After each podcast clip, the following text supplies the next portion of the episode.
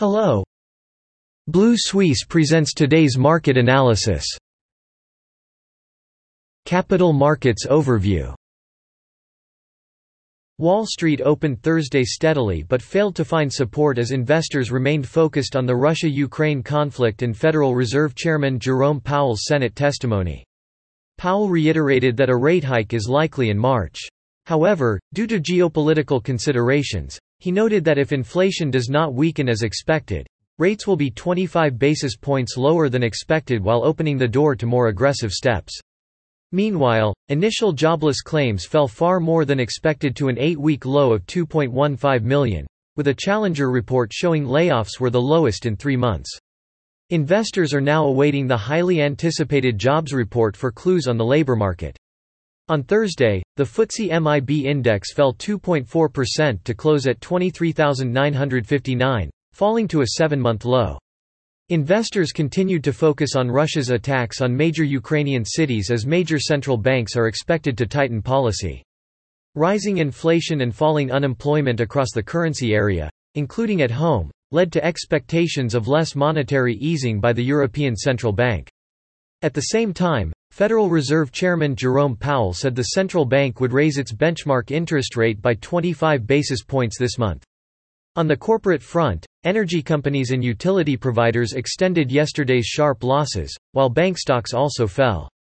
Italia Telecom, 14%, posted a record loss of €8.7 billion Euros in fiscal 2021 and rejected a KKR bid of €10.8 billion Euros as it prepares to divest its fixed network assets.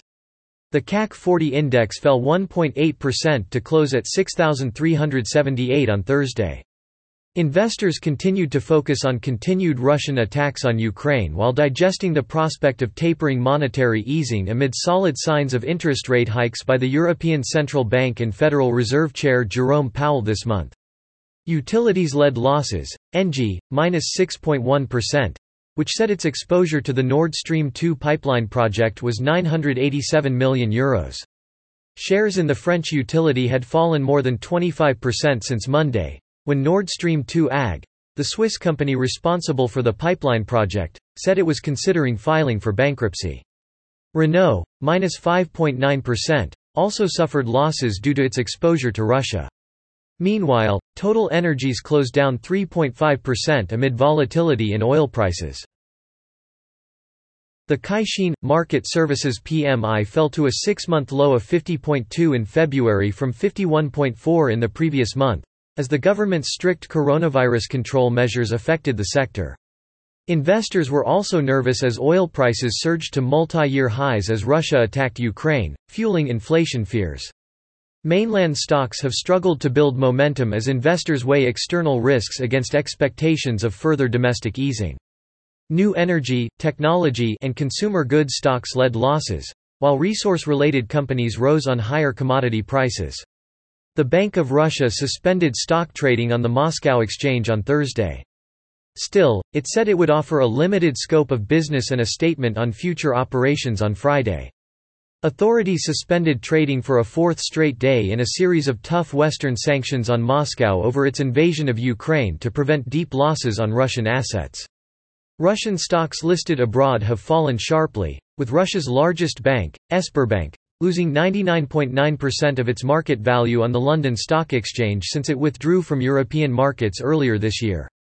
Meanwhile, the central bank rolled out a series of measures to stabilize its plunging currency, including more than doubling the policy rate to 20% and banning a range of financial transactions that could negatively affect the ruble.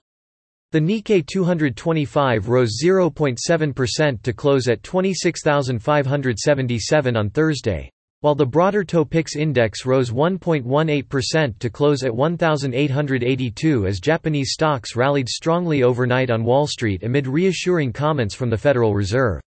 Federal Reserve Chairman Jerome Powell confirmed the Fed would take a measured approach to rate hikes despite uncertainty surrounding the Russia-Ukraine conflict, pointing to a modest 25 basis point hike in March. Meanwhile, investors were jittery as oil prices surged to multi-year highs as Russia attacked Ukraine, fueling inflation fears. Almost all sectors in the Japanese market participated in the rebound, with Nippon Yusen, 5.7%, Mitsui OSK, 4.5%, Mitsubishi UFJ, 4.1%, Sumitomo Mitsui, Inpex Corp and Mitsui Corporation increased significantly. That is all for today. Visit Blue Suisse website for more analysis for free. See you tomorrow.